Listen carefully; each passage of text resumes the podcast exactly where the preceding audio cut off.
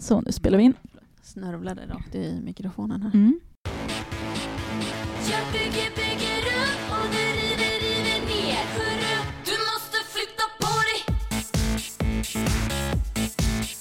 Hej och välkommen till Postpatriarkatet som ni har längtat efter mig, Lady Damer och Anja som sitter här.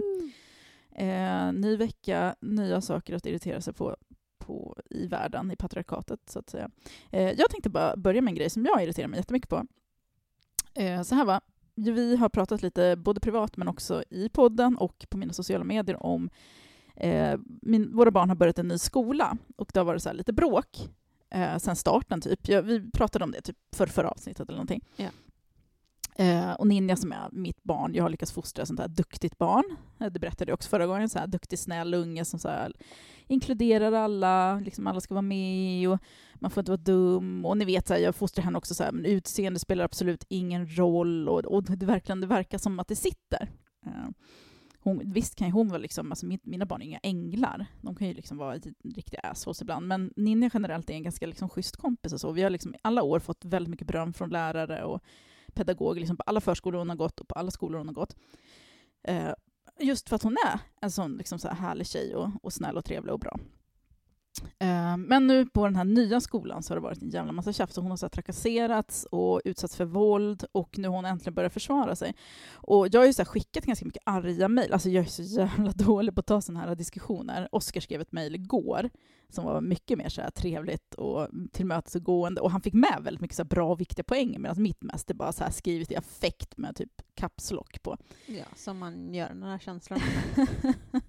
ja, men proffsiga pedagoger, de eh, kan ju hantera det liksom. Men eh, så att vi har så här mejlat fram och tillbaka. Jag har mejlat rektorn, vice rektorn, kuratorn, deras liksom lärare och sånt där och bara vad är det som händer? Det här, liksom, det här är ofattbart att det ska behöva vara så här. Hon ska inte behöva känna sig otrygg och, och liksom behöva slåss och bråka när hon kommer till skolan. Hon, är liksom, hon tycker ju om skolan. Hon är så här, ett sånt barn som bara åh, det är så kul att gå i skolan. Liksom. Hon blir arg om hon måste vara hemma. Eh, men så häromdagen så får jag ett mejl från en av de här personerna som jag har mejlat med att ja, men imorgon så ska vi, ska Ninja få gå och prata med liksom, rektorn och vice rektorn för att ja, men så här, prata om vad det är som har hänt så att vi kan få höra hennes liksom, så här, version. Typ bla bla bla. bla. Eh, och så kommer Ninja hem då eh, efter skolan, efter den här dagen, jag tror det var i förrgår. Kommer hon hem efter skolan och är jätteledsen. Jag bara okej, okay, vad, men vad är det som har hänt? Så här, skulle inte ni prata så här med... Hon bara jo, vi gick till rektorn, vi vart så här, de kom och hämtade oss, så fick vi gå till rektorn, hon är hennes bästa kompis då. Så bara, ja, men de vill ju höra vad det var som hade hänt, liksom, hur det har varit de senaste veckorna liksom, med bråket och det.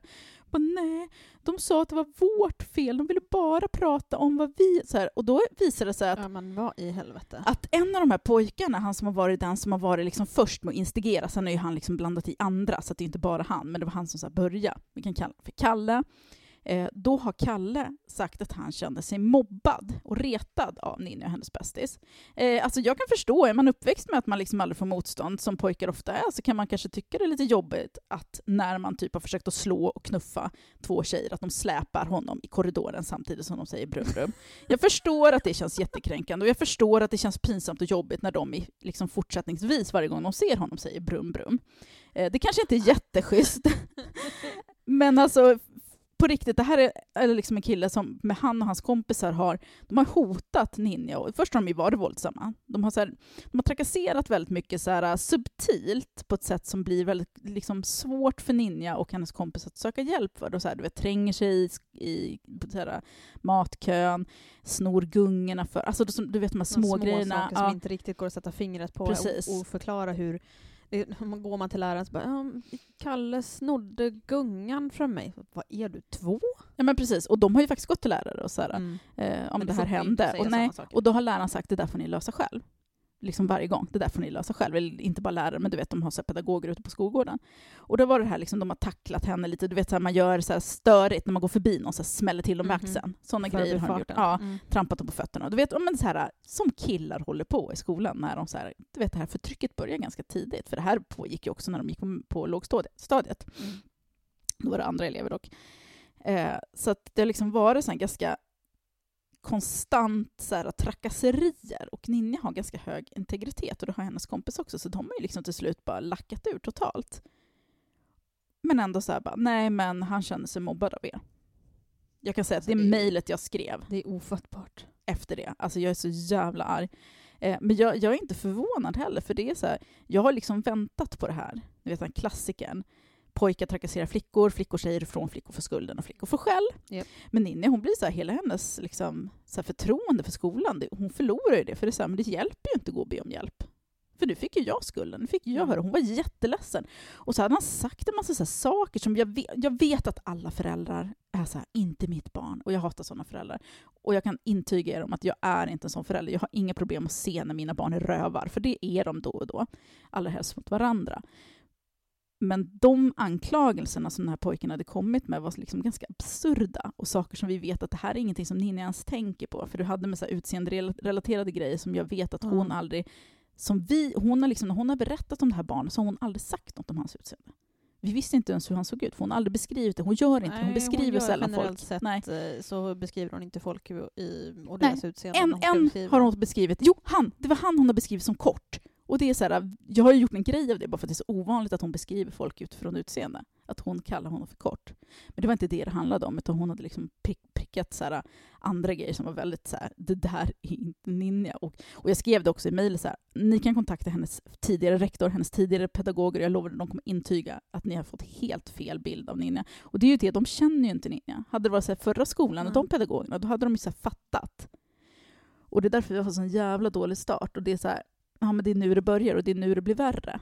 Och det kommer liksom, alltså pojkarna blir ju äldre och tar liksom mer plats. Ja just det, Oskar var ju med i skolan.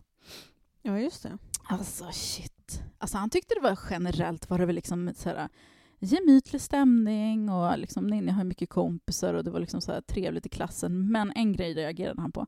Alltså han var så här, han behövde prata ut, han, han hade kommit till jobbet efteråt. Då hade han blivit tvungen att ringa en arbetskollega bara för att prata ut om hur det var. För han, och det första han sa till mig var så här, vi har alltså politiker som snackar om genusflum. Har de ens satt sin fot i skolan någon gång? Det var det Nej, första men han sa till mig. inte. För han sa att det var konstant störande av pojkarna i klassen. Det var liksom små grejer hela tiden. Så att de har, det är en ganska dum regel tycker jag generellt, men de har som regel att man ska inte ha mössor på sig i klassrummet. Jag fattar inte varför, men det är skitsamma. De har den regeln.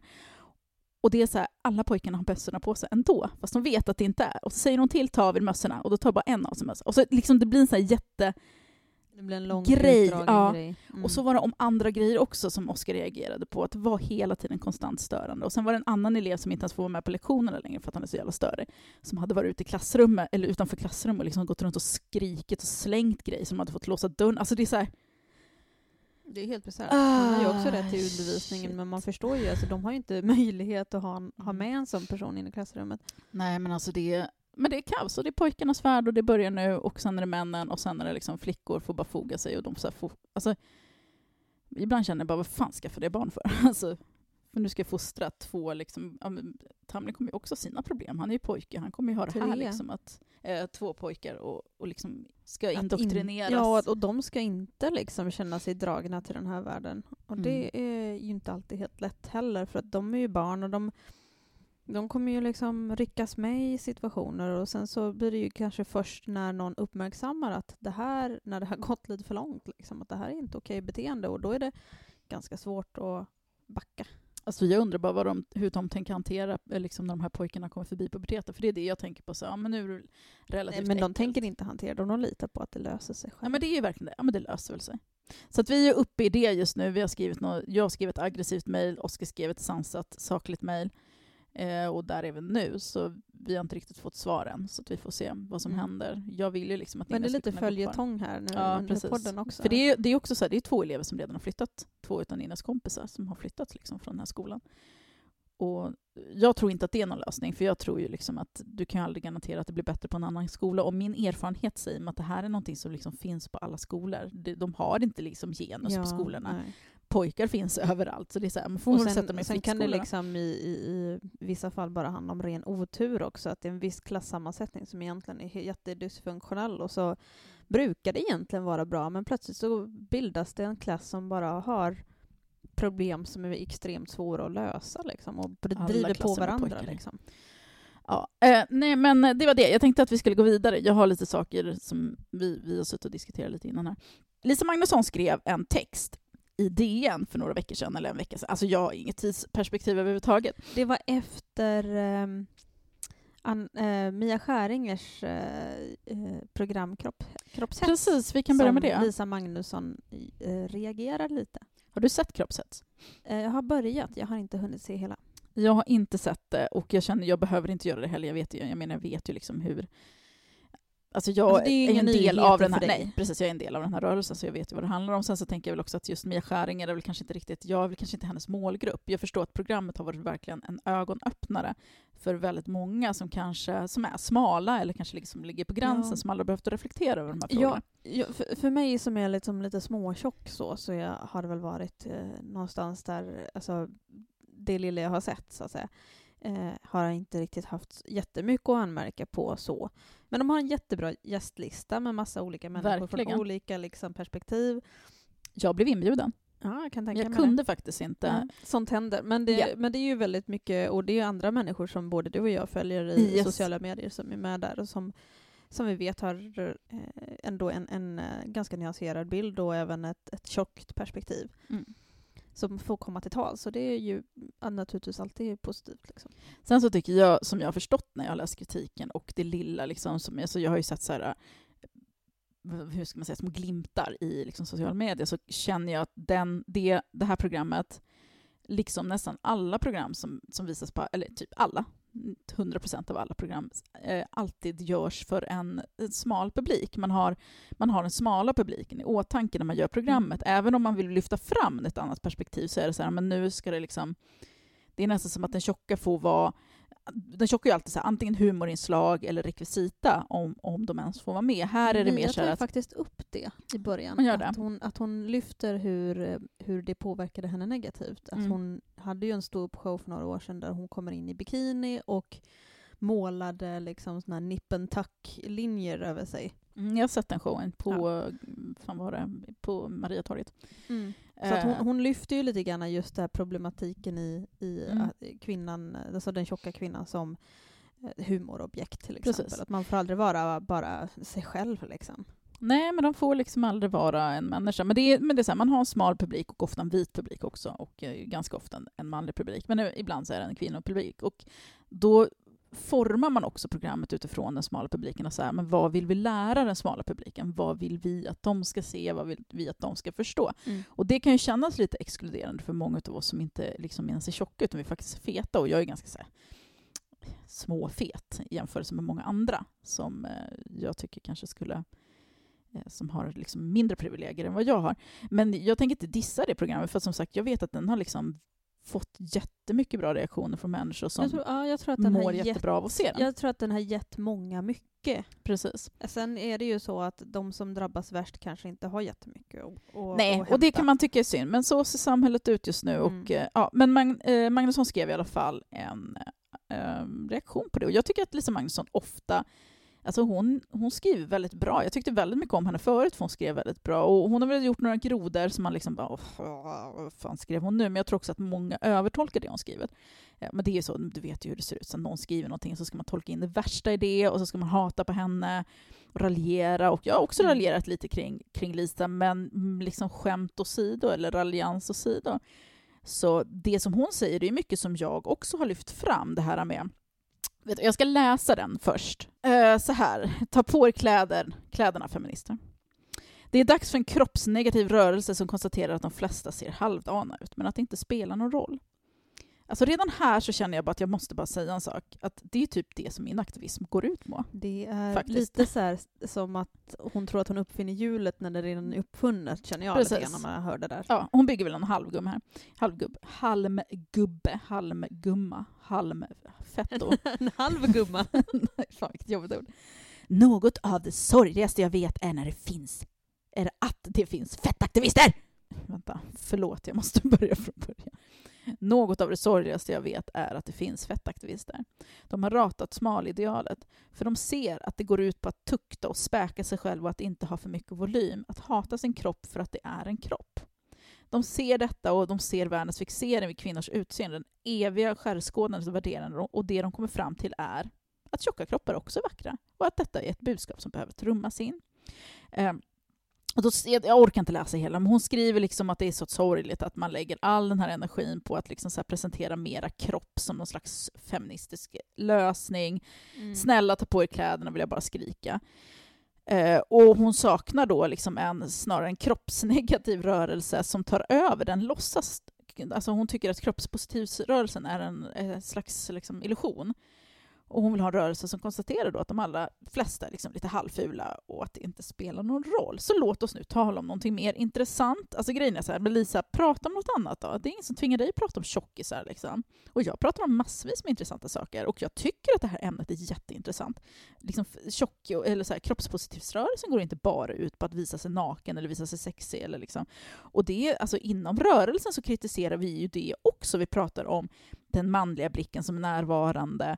Eh, borde vi verkligen, för jag har ju skrivit jättemycket så här, krönikor och inlägg om det. Så här, borde ja, vi men det är verkligen... som när Isabella Löwengrip gjorde sin uh, Size Me eh, Precis. upp, liksom, eh, bild på sin, på sin tidning där, där hon ändå liksom poserar på ett väldigt sexigt och sexualiserat sätt. Eh, och den enda skillnaden är att hon har lite större kropp då. Liksom. Det är ju, det är, Knappt liksom. Ja, knappt. Alltså, jämfört med nu sytt, kanske, ja. men inte jämfört med tjocka människor. Men så liksom, eh, det var ju liksom, det, det gav ju inte liksom människor väldigt speciellt mycket liksom. Nej, det ger en lite... Alltså, den, den fyller säkert en funktion för de som liksom är väldigt så här, snygga redan och har formerna på rätt ställe, men kanske en Precis. pytteliten mage som de kanske ogillar för att vi, liksom, vi har typ precis men, men varenda ännu gram mer då rumpa och, Ja. och bröst och kanske liksom ändå fortfarande liksom så här normsnygga kurvor liksom, Mm. som inte långt ifrån alla tjocka har. Precis, så det, det är jag också kritisk för- från. Sen så tycker jag också att man får skilja lite på så här, ja, med kroppspositivsrörelsen, eh, tjockaktivister och feminism. Jag tycker att det är, och det tycker jag att absolut vi behöver prata om, för jag kommer ihåg när Cissi Wallin skrev ju också ett eh, inlägg där hon liksom kritiserade rörelsen för exakt samma sak och bara, ja, men det här är inte feminism. Och väldigt många reagerade på det, att det är klart det är feminism, för det är ju kvinnans kropp främst. Nu är ju alla tjocka drabbas ju, men kvinnor framför allt, kanske hårdast. Och det handlar ju liksom om att kvinnans kropp ska tuktas, den ska, så här, den ska späkas, den ska gömmas, den ska liksom anpassas. Så självklart så är att klä av sig naken. Alltså så här, grej, grejen är så här att även om väldigt många tjocka försöker så här, plisa den patriarkala manliga blicken, inte medvetet absolut, för att, men vi är ju liksom ändå en så produkt utav, där, där kan jag hålla med Lisa att det blir så kontraproduktivt till en viss del. Alltså, det beror helt på vilket så perspektiv du kollar ut igenom. Om det är så här, ja, men vi vill upplösa normerna, vi vill så här, äh, spräcka det här patriarkatet, bla bla bla, då kanske det är så här, ja, men jättedåligt. Men alla har ju också olika resor att göra och olika utgångslägen. En tjock kropp, oavsett hur jävla sexig den framställs, är inte plisande för patriarkatet. Patriarkatet hatar den kroppen, oavsett hur jävla mycket man putar med röven och särar på läpparna och liksom bara porrar till sig. Det är så här, blä, klä på dig, klä på dig! Men är bara titta på så här, Tess Holiday, hur jävla mycket skit hon får, så jävla Ja. mycket så här brutalt hat. Även fast hon är väldigt så här porrig till och med emellanåt. Och plisar verkligen då den patriarkala, liksom det här receptet. Så att jag tycker man kan absolut vara kritisk och diskutera det, i alla fall så inom kretsen. Så här, för att vi måste ju kunna diskutera sakfrågor. Och så här, men hur ska vi komma vidare? Vad har du för resa? Vad har jag för resa? Alltså alla skriver utifrån sitt egna perspektiv. Och det tilltalar ju olika människor. Jag vet ju att många tycker att det är jättejobbigt med de här snygga kroppspositiva tjejerna som är tjocka som visar snygga bilder på sig själv medan andra är, för andra så är det precis vad de behöver. Ja, men precis. Vi har ju pratat lite om det tidigare. Ja, ja, ja det, det har vi gjort och det lär vi ju inte vara sista gången heller tyvärr. Men ehm, det- Lisa säger, det är så här, för det första, det är liksom ingenting nytt under stjärnhimlen på något vis. Nej, häng med, Har ju liksom. liksom, ska, du, ska du in i debatt, den här debatten så kanske du ska ha lite koll på vad som har sagts innan. Jag har tänkt bara, på en sak! Ja, men lite så. Hörni Ja, men- tjockisar! Ja, men precis. Ja, Men man uppfinner hjulet fast det, liksom, det redan rullar. Liksom, så. Ehm, och sen tycker jag liksom inte att, då har man inte sett hela bilden heller, för att långt ifrån alla sexualiserar sig när de tar de här eh, eh ja, min nakna bilderna, liksom, eller avklädda bilderna på sina volanger eller valkar eller rullar eller vad man sjutton man ska kalla det. Liksom. Så är det ju liksom långt ifrån de som är det är ganska mycket realism i det hela också. Bara kvinnor som faktiskt bara står rakt upp och ner och visar... Sen är ju alltid kvinnans kropp sexualiserad, så det kan man ju liksom... Alltid politisk, alltid Ja. sexualiserad. Ja men liksom. precis, alltså, och där är lite så här, men eh, där får ju faktiskt människor ta sitt eget ansvar för hur de tolkar. Liksom. Man kan ju inte liksom ålägga andras kroppar bara för att den råkar finnas med sex, vilket vi kvinnor utsätts för precis hela tiden naturligtvis. Jag älskar att provocera med min nakna kropp faktiskt. Jag, jag kan erkänna att jag absolut blir påverkad av liksom så här sexiga och snygga kroppspositiva konton för att, för att jag känner ju liksom så att jag vill också, jag kanske borde, jag kanske borde tänka det mer gör, på hur det jag ser gör ut. jag med. Alltså, Ja. jag så tycker inte det jag följer inte så så många, mycket. förlåt jag menar inte att de jag följer är fula, för de jag följer är skitsnygga, men jag följer inte de som kanske lägger upp väldigt porriga bilder och se, så sexiga bilder. Eh, men samtidigt så kan jag tycka att det är jävligt kaxigt och provokativt. Alltså, för jag kan tycka det är skitkul att lägga upp bilder där jag visar min nakna kropp på olika sätt.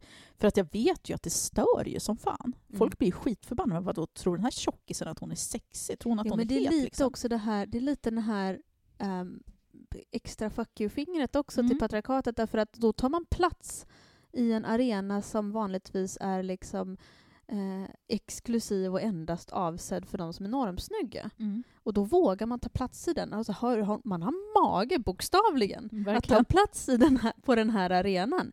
På sina spelregler, även om det är, eller ja, på patriarkatets spelregler naturligtvis. Men, men ändå liksom att man, man vågar gå in mot normen för att oavsett om man är eh, liksom snygg tjock om man säger så rent norm med kurvor och grejer och så.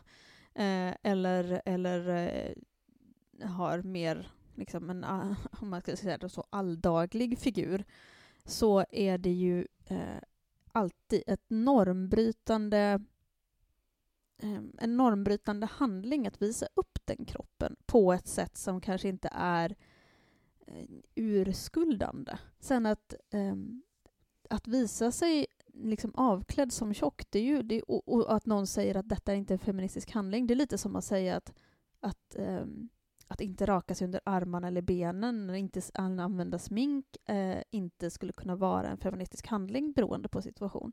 Vilket är också helt fel, Mm, eftersom det natur- absolut är det när man går emot normen och där kvinnor anses vara liksom, men, gråa och glåmiga och trötta och fula om de liksom, och äckliga om de eh, inte rakar sig eller inte sminkar sig och då är man ofräsch och liksom bara, man tillskrivs en massa negativa egenskaper precis som man gör om man är tjock och visar upp sig.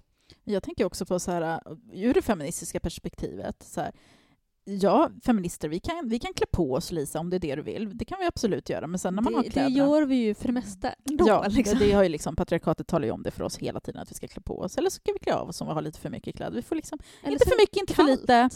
Eh, men det ska vara gärna sexigt och det får inte vara för horigt. Och, ja, men du vet, vi patriarkatet har jättemycket regler. Tack för att du påminner oss, Lisa. Ja, vi kan ju liksom Eh, inte göra rätt. men det är härligt grejen att höra det från en kvinna också. Ja, verkligen. Som är också en feministisk eh, profil. Men skitsamma. Skit Lisa. Det jag tänker så här är att kläder, det döljer ju väldigt mycket. Det kan ju framhäva också, men det döljer och så vidare.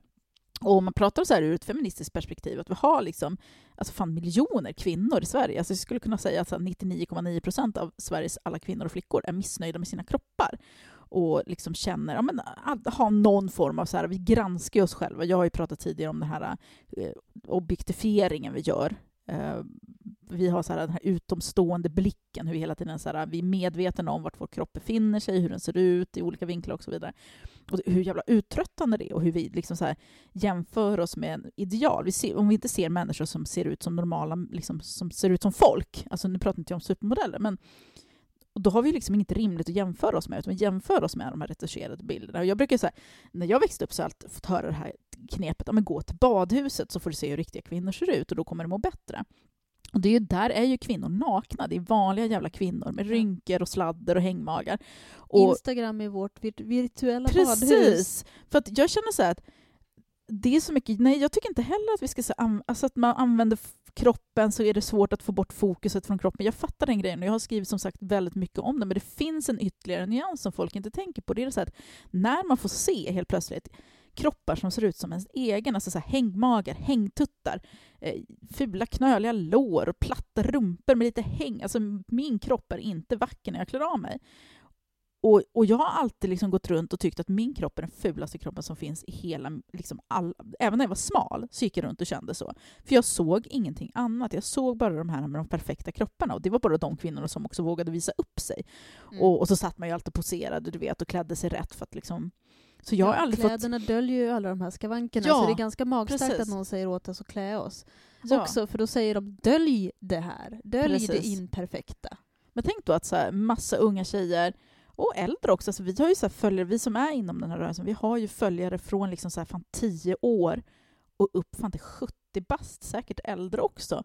Som, jag får ju brev både från väldigt unga tjejer men även från äldre som har så levt hela liv och bantat och inte så här, ah, för första gången på 30 år så har jag gått till badhuset. För att jag och några andra har visat att vi skiter i hur vi ser ut, nu ska vi fan bada, jag är fan Mm. trött på den här skiten.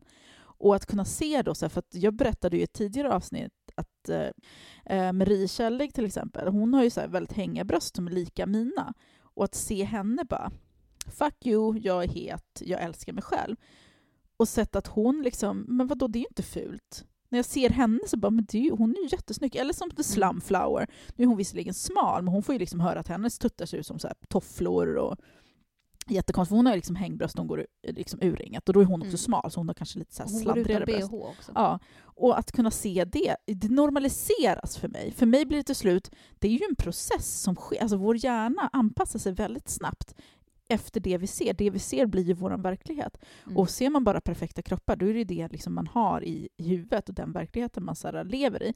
Men jag ser ju bara en massa imperfekta kroppar hela tiden, varje dag. Det är det jag ser. De är nakna, men jag ser deras kroppar. Mm. Det hade jag inte gjort om de hade klätt på sig. Nej. Och då hade inte jag liksom kunnat känt att jag är normal också. Det är ingenting jag ens tänker aktivt på längre. Och jag reagerar inte ens på hängbrösten och groparna i Nej, låren. inte Liksom. jag heller. Jag tycker För det är norm för det är mig. Liksom ett, det är snarare så att jag reagerar när jag ser någonting som inte är så. Då, att jag då liksom känner eh, obehag eller press. Bort, eller bort. liksom, ja, nej, men, Perfekta kvinna. ja, eller, eller liksom bara press att man ska se ut så. Och sådär, att man känner ett, uns, liksom ett sting av, av avund och eh, ganska mörka känslor och sådär generellt. Men det känner jag blir lättare nästan att släppa ju mer jag liksom breddar min bild av hur kvinnor, hur kroppar ser ut. Mm. Eh, Och männen har ju kunnat, liksom, de har ju kunnat vara haft sin pappakropp och sett ut lite som ja, så bleka och otränade och sånt där eh, länge. Och det har liksom aldrig, alltså män har inte samma måttstock.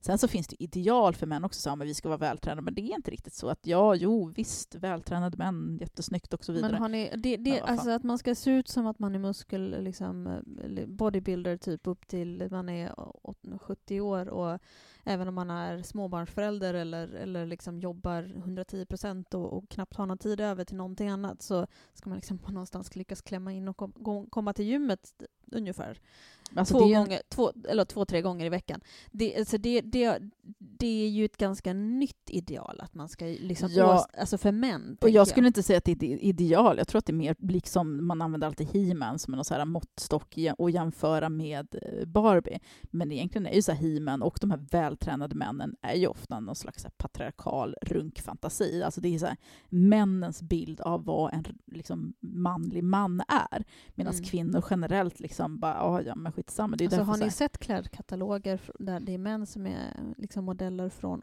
80-90-talet, framförallt Alltså, 70-80-talet? Det är ju bara de här extremt platta, liksom icke-muskulösa, lite bleka, lite mage, jättehåriga. jättehåriga eller bara liksom så här väldigt, väldigt eh, liksom plain eh, män. Alltså verkligen normala, normalbyggda så som faktiskt de allra flesta män ser ut.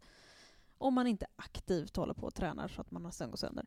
Mm. Jag menar, det är liksom, deras ideal har ju ändrats väldigt, väldigt liksom se, eller inte, inte ändrats, men alltså det, det, det här enorma kroppsfixeringen har ju nästan bara precis börjat om man jämför med hur det är för kvinnor. Och det är som sagt det är en manlig fantasi. Det är inte kvinnor som har skapat det här idealet, utan det är Nej. män som gör det för sig själva, för varandra. Liksom. Eh, men vi går vidare. Grejen är att Lisa Magnusson skrev den här texten, hon skrev ett svar också, men det var ungefär samma så här, dravel. Som sagt, jag tycker att hon absolut har, har förstod, olika... ni missförstod mig första gången, så tycker jag säga exakt samma sak en gång till. Precis. Eh, ja, nej, alltså jag kan absolut tycka att hon har poänger, men jag tycker att den, de poängerna ska levereras inom liksom kretsen, för att det blir så himla svårt att tala för en rörelse där man inte har insyn på vad faktiskt som Ja, händer. Som precis. vi sa, Och det har vi ju uppfinna sagt, hjulet. Det Liksom. har vi ju sagt förut också. Kritik mot kroppspositivismen kan inte riktigt komma från de smala. Det blir helt fel. Framförallt så kan man inte som smal prata om... Alltså det är väl klart att man kan reagera på olika saker, det är väl ingen big deal så, men man jo, kan men man inte... kan ju inte på allvar riktigt förstå vad det faktiskt gör Nej, för andra människor. man kan och, inte- och då är kritiken lite platt. Man kan inte liksom tala för oss om liksom vad vi behöver. Att det här är dåligt för er, ni behöver det här. För det vet man ju inte om man Det är ungefär som om jag skulle berätta för liksom svarta kvinnor vad de behöver. Fan vet jag om det? Fan, jag vet ju knappt Mm. vad jag själv vill. Liksom. Alltså, nej, man ska nog akta sig för att så här, ja, läxa upp utanför sin egna liksom, Ja, det är kompetensnivå. den generella live and let live-grejen som kanske kan Ja. vara bra ledord för väldigt många personer. Men i alla fall, eh, idag så fick jag höra då, eh, det var väldigt många som hade lyssnat på Lillelördag som är en podd som Ann Söderlund och Anita Clemens roddar. Liksom. Eh, jag har lyssnat lite på den och jag har kört en, en mashup med dem med penntricket. Eh, och de är jättetrevliga och sånt där. Och jag lyssnar på det här avsnittet idag som folk har reagerat på för de har då sett kroppshets med, eh, Maria Skär, med Mia Skäringer och de har läst Lisa Magnussons DN-artikel. Och jag tänkte att vi ska faktiskt, för först tänkte jag så här, men jag ska berätta för er vad som sägs i det här programmet och sen ska jag förklara vad det är som är fel. Men jag tänkte att vi lyssnar lite istället och så förklarar jag, eller så ska jag splina för er hur det ligger till. Jag hoppas verkligen att det funkar nu. Jag hoppas att det inte blir jättedåligt ljud. Ja, nu måste vi släppa något vidare. Vi har ju ändå så här, vi har, det här Mia Skäringer-programmet har landat i oss och vi har funderat och det har gått runt och det har diskuterats i media och så vidare. Och det här är ju problemet med just kroppshets och kvinnor som exponeras hela tiden i sina kroppar och pratar om sin ångest för sina kroppar och så vidare. Och jag förstår verkligen att syftet är väldigt gott med det här programmet. Jag blir väldigt förvånad. Jag har ju precis gjort en baddräktsplåtning själv på Mykonos. Och eh, så gick jag in på den här eh, baddräktssidan eh, för det här märket som jag har jobbat med och kollade på kommentarer. Och varje gång man gick in och kollade, varje gång jag gick in och kollade på en bild på en så, här, så kallat normalbyggd kvinna såg man liksom Anki från eh, Grängesberg eller vem det nu var tyckte att den där kvinnan var ett rena benranglet. De ville ha vanliga kvinnor på bild. De ville ha vanliga kvinnor och varje gång det var en kvinna som var väldigt kurvig då ropade de hurra och grattis och vad kul. Äntligen vill vi, får vi se en riktig kvinna på bild. Och så frågade jag då de här som har sajten, leder de här kommentarerna till mer köp? Nej, det gör de inte. Ingenting egentligen. Utan oftast när de kritiserar inlägg på vanligt byggda modeller så leder oftast det till mera köp, vilket var lite paradoxalt i det hela. Eh, jag, vill bara, jag tänker bara på en sak, jag kommer pausa lite så här godtyckligt här. Eh, för här, det här är så här liksom inga nyheter. Det hon säger här i början är så här, att folk reagerar så himla positivt på den här tjocka tjejen, eller typ normbyggda tjejen som inte är jättesmal och bara oh, ja, Mm. äntligen. Eh, och det där har jag hört så himla många jag, Nu så kommer hon aldrig riktigt till saken där, men jag tror att det hon vill säga är typ så här att Ja, men eh, tjocka får ju bara en massa hyllningar och nu får man... Alltså jag har ju hört det här så himla många gånger, de här argumenten. Jag säger inte att det är så Anita menar, men jag får känslan av att hon menar att när tjocka syns i sociala medier så får de så himla mycket hyllningar. Medan när smala syns så blir de kallade för jävla benrangel och så vidare. Men jag, alltså, det är en sån himla... Alltså det hon får se där på det här kontot, det är en sån jävla liten promille på det som, alltså hur man behandlar, alltså det, det är en sån här skyddad värld. Ja, en massa glada tjejer reagerade på den här bilden på Instagram, men grejen är att för det första så var det inte en fet kvinna som jag som visades upp baddräkt, för då jävla kan jag garantera att det hade rasat in bild, så här, kommentarer om hur, hur kan ni promota ohälsa? Det, här, är- det är klart att man ska vara tjock, men man kan inte visa, alltså det här är ju ohälsosamt och vad lär ni liksom folk? Och, vi ska inte skapa ett nytt ideal. Alltså alla vi som är med i kroppspositivitetsrörelsen och alla vi som är tjocka, vi vet ju att nej, vi kan inte bara visa en bild på oss själva och så får vi bara hyllningar. Självklart får jag jättemycket hyllningar. Jag har ju liksom ett följe som och sen följer tar mig du ju bort det som är, som är riktigt illa också. Det Ja, bränns ju precis. otroligt mycket efter varje sån Och det bild. beror ju alldeles på också vilket media jag så här, rör mig i. Om jag lägger upp en bild på Facebook till exempel, då får jag en helt annan respons, för då kommer ju liksom alla troll. Om du skulle vara med i en modellkampanj och liksom kreti och pleti skulle få komma och tycka och tänka, då, är, då kan vi ju garantera att det skulle vara ganska ensamt. Men det är som när Linda Marie, eh, jag vet inte vad hon heter på Instagram, jag tror hon faktiskt heter Linda Marie, eh, för flera år sedan la upp en bild på sig själv på stranden. Bara en vanlig bild, hej jag är på stranden. Och det bara rasa in så jävla mycket hat. För att en tjock tjej går på stranden. Och det är så det ser Mm. ut, att när vi visar bilder på oss själva. Alltså bara för några dagar sedan så fick jag höra att jag så här, promotar ett ohälsosamt ideal. För att jag Ja. visar bilder på mig själv. Bara, men, Jag såg det det är, så här, det är helt sjukt. Och det, då är det inte alltid, för en del blir ju också så här, men varför provocerar du med de här bilderna? Du vill ju bara provocera. Men varför blir du ens provocerad? Så när jag förstår att Anita som är väldigt smal, och förmodligen alltid har varit det, förutom så här efter sin graviditet, hon gick upp tre gram eller någonting, och som hon gick ner sen igen. Eh, att hon tycker, alltså för jag har också varit smal och den verklighet som jag levde i då var ju väldigt så här, eh, begränsad. Jag tyckte också så här, men vadå? Det är inte alls lätt att vara smal. Jag får också taskiga kommentarer. Jag fick ju höra så att jag var äcklig och att jag var alldeles för smal. Nu var jag så jävla smal också. Eh, men så här, i, med ett annat facit i hand så kan jag säga att det är ju absolut ingenting i jämförelse med... Och sen är det också det att de här smala benranglerna, eller vad, hon, vad kallar de det för, de lever ju också i en, i en kultur där den smala kroppen alltid är så premieras. Mm. Alltså, man har fördelar som smal, man, det är det som liksom framhävs som det som är rätt och det som är bra. Även om just smala Lisa får en massa kommentarer så från avundsjuka polare. För det är såklart, alltså kvinnor, får ju, alltså kvinnor granskas ju hela tiden.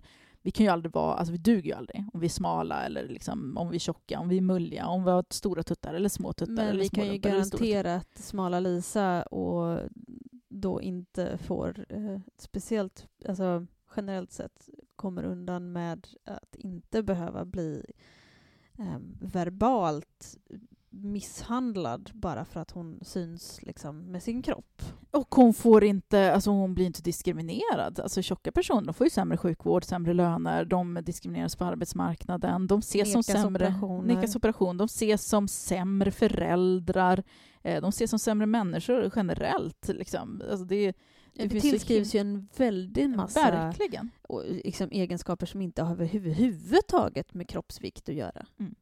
Så att, eh, Och sen, sen tänkte jag på en annan sak också, att det är ju inte så att ehm, när folk reagerar på en normbyggd modell snarare än en smal modell så är ju det ett uttryck för lättnad. Det är inte ett Precis. uttryck... Alltså,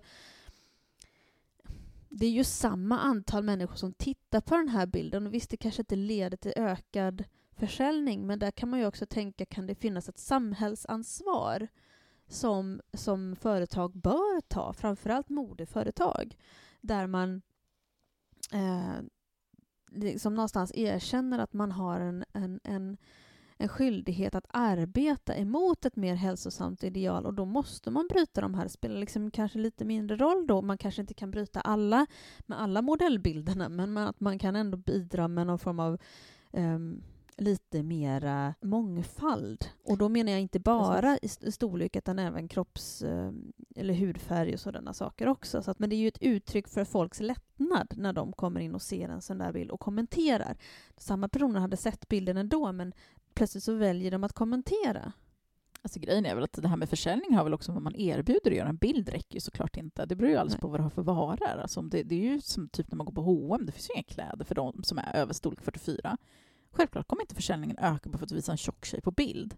Nej, precis. Så, och, och annat som jag tänker på är liksom, eh, grejen är ju också att företag vill ju sälja en fantasi. Alltså de är, företag vill ju tjäna pengar och de säljer en fantasi och de vill så här, ja, men vi köper ju produk, alltså biki, köper vi bikinis eller kläder, vi köper någon slags illusion att kanske inte jag, jag köper kläder för att jag behöver kläder på min kropp och de går sönder och ramlar av, men jag fattar så här att, att de inte slutar retuschera bilder eller slutar göra bilderna finare. Det skulle inte jag heller göra. Jag sitter väldigt mycket i Photoshop och fixar med och, och, och grejer och sånt där. Jag gjorde mycket mer sånt förut och, och speciellt tog så här bilder på mig själv och gjorde dem snygga och sånt där.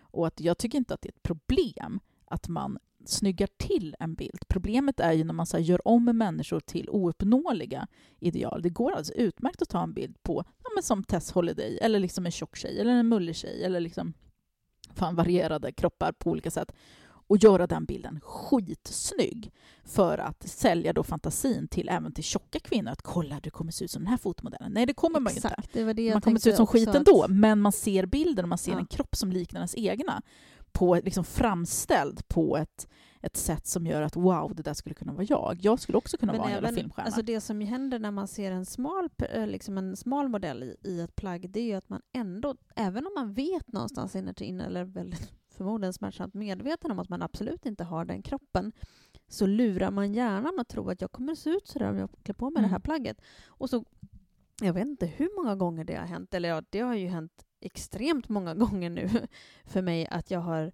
eh, sett en, en, eh, ett plagg på en provdocka eller en eh, plagg på en bild i, i butiken eh, där jag bara åh gud vad fint den faller och gud vad fint den sitter och, och accentuerar alla de här sakerna liksom. Och så går jag in och provar och jag ser ut som en fyrkantig blob eller en rund boll eller liksom man bara liksom man, man, det sitter åt, fe- fel, sitter åt på helt fel ställen. Och man bara, vad hände här? Men självklart är det så. För att min hjärna har blivit lurad av den här bilden och av den här personen som har en helt annan kropp som är två meter lång och som liksom, Mm. ja inte två meter men 1,80. Eh, och och så som, nålar de in kläderna också. ja, ja, precis. sitta nollar in snyggare. det i, i midjan där bak, i ryggen. Om ni kikar på provdockor i, ute i affärerna så, och om de har till exempel en en, en eh, kofta eller någonting som är lite bylsigt, som ska liksom se ut att vara lite bylsigt, kolla på ryggen på, på dockan. Hur, alltså, jag nästan lovar er att mer oftare än inte så kommer det vara innålat lite i ryggen så att den ska falla lite efter kurvorna. För, Mm. Men, och så kan man ju inte gå runt med ett plagg. Du kan ju inte gå runt med nålar i ryggen. Liksom. Det skulle vara lite orimligt så. Ja. Så att, jag menar, man luras ju av den här bilden och därför så funkar det här smala. För att någonstans så vet man ju fortfarande att, eller undermedvetet så, så känner man ju pressen att se ut sådär. Så därför så har man ju liksom indoktrinerat hjärnan att det är det man letar efter på något vis. Vi ska lyssna vidare. Så jag kunde inte sluta tänka på det här så jag var tvungen att börja kolla upp lite statistik. För att kollar man på så här anorexi eller liksom ätstörning i Sverige så är det en folksjukdom på ungefär 200 000 människor varav ungefär 100 000 av de människorna inte ens vet om att de har diagnosen eller sökt hjälp. Så ungefär 100 000 är diagnostiserade och har fått eller får hjälp. Ja, men och en min, mindre del i den här eh, skaran på 100 000 eh, leder faktiskt till att man faktiskt går bort. Och det är ju fruktansvärt tragiskt. Alltså, men ofta så är ju det här liksom någonting som påstås då vara en del av att samhället idealiserar och så vidare. Och det är fruktansvärt om det är så. Sen kollade jag på statistiken för diabetes 2. Och det påstås att i Sverige går var tredje person runt med, med diabetes 2. Det vill säga fetmarelaterad diabetes. Var tredje person. Mm. Men det är ungefär 600 000 människor i Sverige som har fått diagnosen. Och då tänker jag ändå på de här kvinnorna som hela tiden premierar de här kurviga kropparna. Och jag tänker på kvinnor som så Stina Wolter som hela tiden manifesterar sin kurviga kropp och står för något sunt ideal. Men jag funderar på, är det ett sunt ideal? Alltså det här får mig nästan liksom, du vet, slänga iväg micken och, och storma ut härifrån. Ja, verkligen. Alltså jag blir så arg. Alltså analysen, eh, 100 000 personer har anorexia, 300 000 har eh, diabetes typ 2. Så då drar vi slutsatsen att kroppspositivsrörelsen är jättedålig. Mm. Alltså jag förstår inte vad det ena Och har med det andra att göra form av- överhuvudtaget. Alltså kropps, kroppspositivitet, eller kroppspositivitetsrörelsen har ju typ funnits i två sekunder om man jämför med äh, liksom hur många Alltså de här personerna som har typ 2-diabetes, diabetes, vilket absolut inte, det vill jag också rätta de här, Anita och Anna om. Ehm, det kallas inte, kallas inte för eh, fetmadiabetes, det kallas för åldersdiabetes. Mhm. Och den vanligaste orsaken till att man får typ 2-diabetes är att man blir gammal. Definitivt. Och Så sen, det, det är liksom en härlig myt som de bestämmer sig för att sprida här och då blir jag liksom så här... Ja, men också en grej så att jag kan absolut köpa att det så här, man pratar om ja, men som tjock så har man ökad risk att få diabetes 2, man har Absolut. ökad risk att få de här sjukdomarna. Men det folk inte förstår är vad ökad risk innebär. Många tror ju så här, då, då, är så här, då är det garanterat att du kommer få Ja, om du diabetes fortsätter 2. gå upp i vikt så kommer Ja, du få precis, diabetes. ungefär som att det är så 1000 procents höjning av risken, men det, det kan handla om bara så här, typ en, några promille högre risk. Alltså att det är så här, ja men av de som får, om vi har 100 personer som får diabetes 2, nu bara drar jag till med någonting för jag har Ja, faktiskt det inga här är siffror. våra gissningar. Ja. Men det kan se ut så här att av, för att jag vet att så här är det lite med hjärt och kärlsjukdomar, nu kommer jag inte ihåg exakta siffran där, men där är det väldigt jämnt mellan smala och tjocka personer. Det är en liten övervikt på tjocka, så här, typ ja, men 55 personer utav 100 är tjocka, alltså som får hjärt och kärlsjukdom, medan 45 är smala. Alltså är Då det är en det ju ökad risk. oftast på grund av att eh, eh, det är vanligare att man blir tjock som ett resultat av att man inte rör på sig. Precis, det är ju det här med därför- korrelation och kausalitet. Men det finns väldigt många smala personer som inte rör på sitt arsle heller. Så att, Precis. jag menar, risken att Ja. få de typerna av sjukdomar och, och, och problem med sina kärl och uppbyggnader och, och liksom eh, blodfetter och sådana saker, de- de, är inte relaterade nödvändigtvis till själva ökningen i vikten utan de är relaterade till andra saker. Och väldigt ofta är det också genetiskt. Eh, jag kommer ihåg så här, nu ska vi inte ta hand som någon jävla liksom, guru i några frågor överhuvudtaget, men jag kollade på Dr. Phil. Och då kommer jag ihåg att han satt och pratade med, jag tror det faktiskt var tjocka personer, och det här var när jag var smal så att jag liksom la inte så mycket på minne, men jag kommer ihåg han sa en grej, för där fick jag så här lite aha-upplevelse, för då pratade han just om så här, ja, men den tjocka kroppen, alltså det handlar väldigt mycket om genetik, huruvida man blir tjock eller fet, för att, eller tjock eller smal. För absolut kan det vara så här, för att många bara, ja men jag känner jättemånga tjocka personer som bara äter skräpmat och de har gått upp 40 kilo. Alltså Alltså, skitmånga smala personer som bara äter skräpmat. Ja, som inte går upp ett jävla gram. Nej, men alltså självklart, om du bälgar i dig läsk varenda dag, jag är en sån läskmotståndare just för att det är, så här, det är inkörsporten till typ skit, för du kan bara bälja i dig hur mycket socker som helst och det skadar tänderna. Och absolut, om du så här, som barn redan dricker väldigt mycket läsk, då riskerar du att öka väldigt mycket i vikt, för det är på väldigt kort tid också. Men inte alltid. Och då sa doktor Finn en sån här grej, att så här, genetiken är pistolen, men det är livsstilen som pulls the trigger. Och att du kan absolut liksom ha så här, anlag för att bli tjock och då kommer du bli tjock om du äter skit. Och du kan ha anlag för diabetes och då kommer du liksom få det om du äter skit och om du liksom, om så här, och så går det hand i hand det här att vara tjock, äta skit och så vidare. Men inte för alla. Men grejen är att jag brukar inte vilja prata om så här att inte alla tjocka är ohälsosamma, för det är ju sant, inte alla tjocka. Och, och liksom, in- det vet man ju inte överhuvudtaget. Jag skulle nog säga att svenska befolkningen överhuvudtaget, eller så här västvärldens befolkning, är jävligt ohälsosamma. ja. Allihopa. Vi Smal som rör tjock oss som alldeles kort för som... lite på ja, oss, vi precis. äter alldeles för ovarierat, vi, eh, vi äter alldeles för mycket kolhydrater, vi, drick, vi, alltså, vi dricker för mycket alkohol. Det, det är liksom... Vi röker, vi sitter... Vi alltså röker, vi sitter stillasittande stilla. är ju fan det farligaste som Japp. finns. Och det är oavsett om du är tjock eller smal. Och jag tänker så här på alla de här smala fanskapen som, ursäkta mig, men som så här, äter sin jävla hälsomat, sitter på sitt kontorsjobb hela dagarna och åker tåg och så vidare. Sen går de till gymmet en timme om dagen Mm. eller varannan dag och tror att det ska ersätta en livsstil som vår kropp är skapad för, det vill säga att hålla sig i rörelse från morgon till kväll. Ja. Och det är så här, men det, men jag går på gymmet och jag äter den här hälsosamma maten och så ska det, liksom så här, ska det vara hälsosamt. Det finns inga hälsosamma människor i västvärlden överhuvudtaget, oavsett om vi är tjocka eller smala. Liksom. Ja, det finns väl ett par stycken som bor ute i skogen Ja, typ och går barfota och sitter ja. på huk. producerar sin egen... Det, det är faktiskt mat. mitt, mitt så mål. För att, alltså, jag är jätteintresserad av kost och hälsa. Det kanske folk tror inte det, för de ser en tjockis. Liksom. Är ni inte intresserade? Alltså, du äter ju tio gånger bättre än vad vi gör. Vi äter väldigt mycket... Och då är inte jag, då är jag den enda som är tjo- tjock i vår familj, om man Mm. säger så, eller går det hållet. Ja, nej, men jag, gillar, jag är intresserad av kost och jag är intresserad av rörelse. Så mitt mål är att fortsätta äta nyttigt och gott såklart. Eh, men jag vill så här, börja sitta på huk minst en halvtimme om dagen och börja gå en mil. Det är så saker som jag vill göra. Och gå mer barfota. För det Mm. tror jag är skitbra för kroppen. Eh, och det har ingenting med vikt att göra. Det var ett sidospår. Jag tänkte att vi ska lyssna vidare, men alltså den här analysen var ju...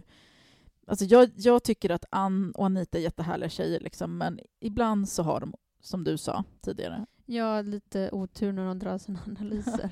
och Eh, också, jag precis. menar, det, jag känner lite så här, det här är ganska vanligt bland många som är lite sådär halvfeministiska hållet. Att man någonstans, han, man är någonting på spåret men man kommer liksom inte hela vägen fram.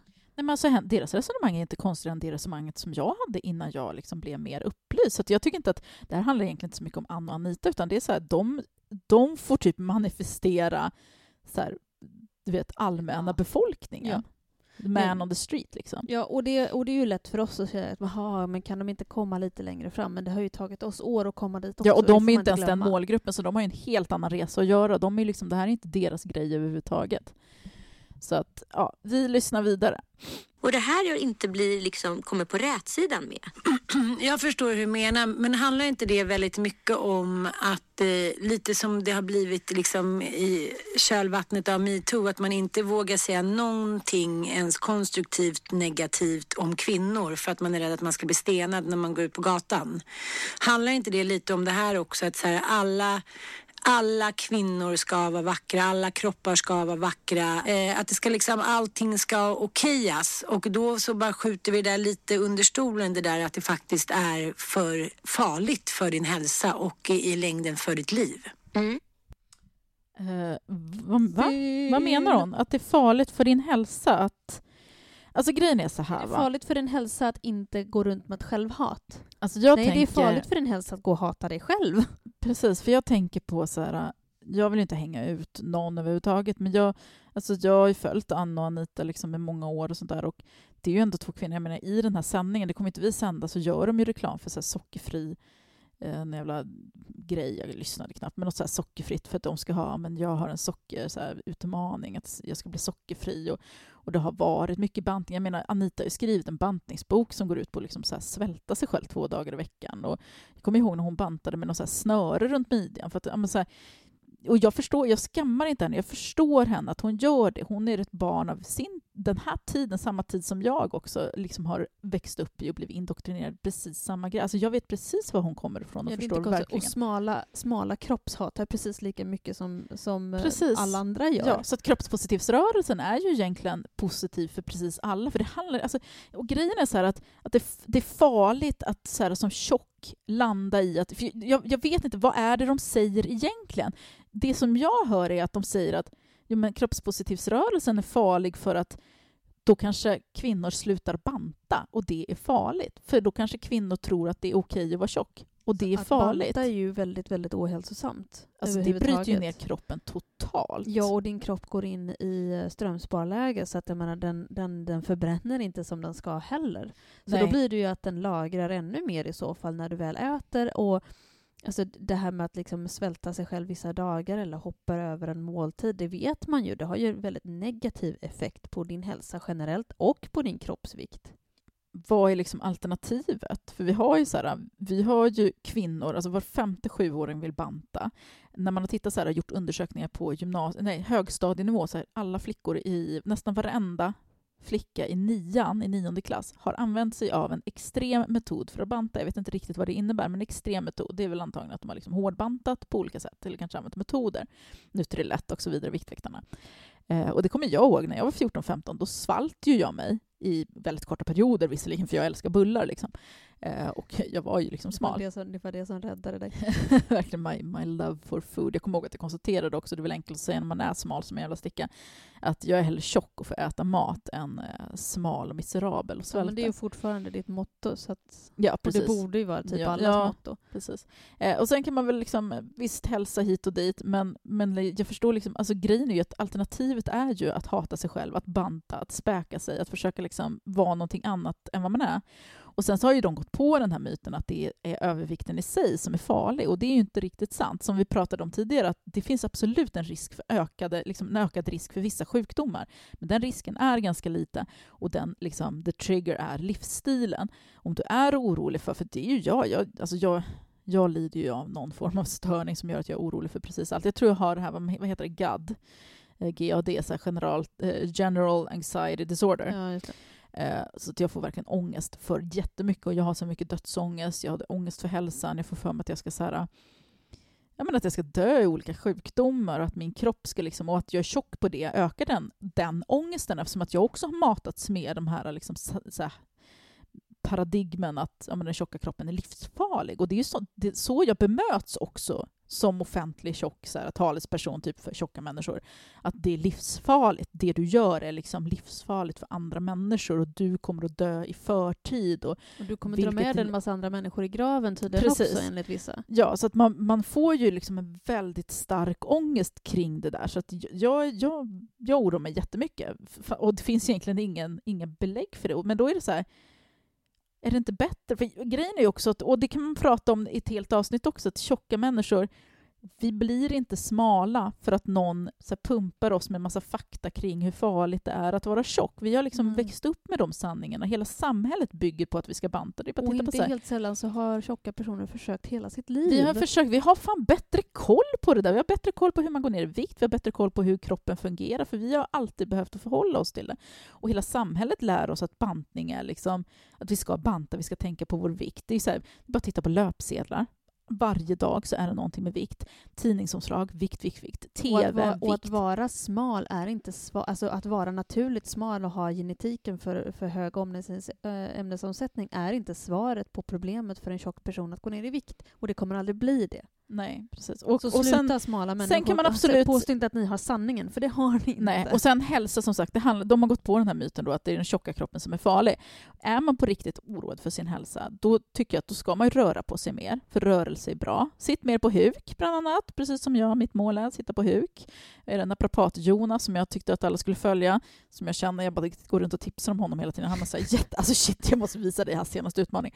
Eh, men han fokuserar väldigt mycket på så här, um, så här basic rörelse som kroppen ska klara av. Ja, men sitt på huk. Han har en utmaning då, sitt på huk 30 minuter varje dag i en det månad. gör jätteont att sitta på huk mer än 30 sekunder. ja, för de allra för, för oss ja, men om För du vi förstör typ... nämligen våra bäcken när vi sitter på stolar. Ja, Och i och med att vi, gör det redan så. från att vi är barn så formar vi våra bäcken till att vara mycket mer eh, eh, framåtsvängda än vad de ska vara. Och det är Precis. därför som, som eh, vi till exempel de allra flesta västerländska kvinnor som sitter på stolar helt enkelt eh, har väldigt svårt att föda på huk till exempel. Ja, det går alltså inte för att då är precis. vårt bäcken, vår födselgång är Ja. riktad åt fel håll. Det blir uppförsbacke. precis. Och man får liksom ont och man blir stel och så vidare. Så det är så här, det, det gillar jag. Så att är man orolig för sin hälsa, börja röra på er mer. Tänk på vad ni äter, absolut. Ät, drick inte en massa läsk då. Om det liksom, alltså, självklart så har kost... Jag tänker inte sticka under stolen med att man kan äta precis vad man vill och liksom må bra. Du kan inte leva på liksom bullar och läsk och chips och tro att du håller dig frisk. För, för kroppen, som jag säger till barnen, kroppen liksom är, behöver, det är, som, det är inte en maskin, men den behöver byggstenar för att kunna må bra och liksom bygga, för barnen speciellt, för de växer ju. Och ät liksom bra mat och unna dig någonting. Alltså, att du har, ätit, har du ätit avokado och någon bra liksom Alltså jag kommer inte ge recept har man, här alltså nu. Har man ätit bra mat, supermaten som man kan äta. Som, alltså äter man blåbär. mycket grönsaker och, och, och men framförallt grönsaker. Mycket fett framför allt. Alltså folk är så, Ja, har varit det så jävla också. fettskrämda i generationer. Jag växte fan upp med lättmjölk och minimjölk. Mm. Inte konstigt att man var så här hungrig och bara vill äta bullar hela tiden. Ja, Mina barn, alltså de får äta 40 kilo smör om dagen typ. Alltså jag bara pumpar dem med smör och ni behöver inte oroa er alla tjockhatare, mina barn är smala. Eh, och välnärda. Och, Och sen är det ju så att om man, om man är orolig för sin hälsa för att man har gått upp i vikt så eh, skit i vikten, fokusera på din livsstil, fokusera på att hitta ehm, Så jag tänker också, vad fan är hälsa för någonting? Det är ju inte alltid nödvändigtvis att kroppen... Alltså självklart vill väl alla ha en kropp som funkar och bär oss hela livet. Det vill ju jag ha och det vill väl de flesta ha. Men alla har ju inte det heller. En del är ju faktiskt sjuka på riktigt. En del har ju eh, olika funktionshinder som gör att det är liksom, träning kanske är omöjligt eller rörelse överhuvudtaget är omöjligt. Och att det då kan vara liksom den här kravet på att vi ska vara så jävla hälsosamma hela tiden som hela tiden bara fokuseras på kroppen och på vikten kan snarare vara ganska ohälsosam fixering. För hälsa handlar ju om så jäkla mycket. Det handlar ju Mm. om den psykiska ohälsan framförallt. Så välmående, vad har vi för livskvalitet? Och, alltså, och det, Alltså depression och stress är ju inte heller bra för... alltså stress är ju det som dödar mest. mm, precis. Det är ju så när man pratar om hjärt och kärlsjukdomar så vill man gärna prata om den tjocka kroppen. Men män som stressar och jobbar för mycket, mm. det är ju de som dör. Inte liksom feta hemmafrun. Ja men precis, och det är ju samma sak med liksom, ja, men, eh, strokes och sådana saker också. Det är ju Mm. oftast just stressrelaterat och för, eh, liksom för högt blodtryck. Och högt blodtryck får man ju eh, mest utav. Alltså det, den största risken för högt blodtryck det är ju en, en, en stressfull vardag där man går runt på en konstant hög stressnivå. Ja. Eh, nej, så att ja, fokusen är så jävla skev. Jag kommer knappt ihåg vad de sa, så vi lyssnar vidare. Lisa Magnusson som är skribent på DN, hon eh, skrev ta på er kläderna feminister hon tycker att det, det sorgligaste hon vet är att det finns fettaktivister, skriver hon.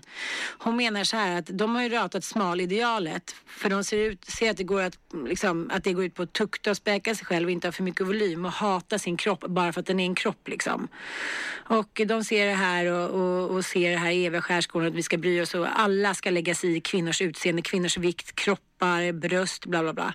Så kommer de fram till att tjocka kroppar också är vackra och det är det budskapet som liksom behöver trummas in.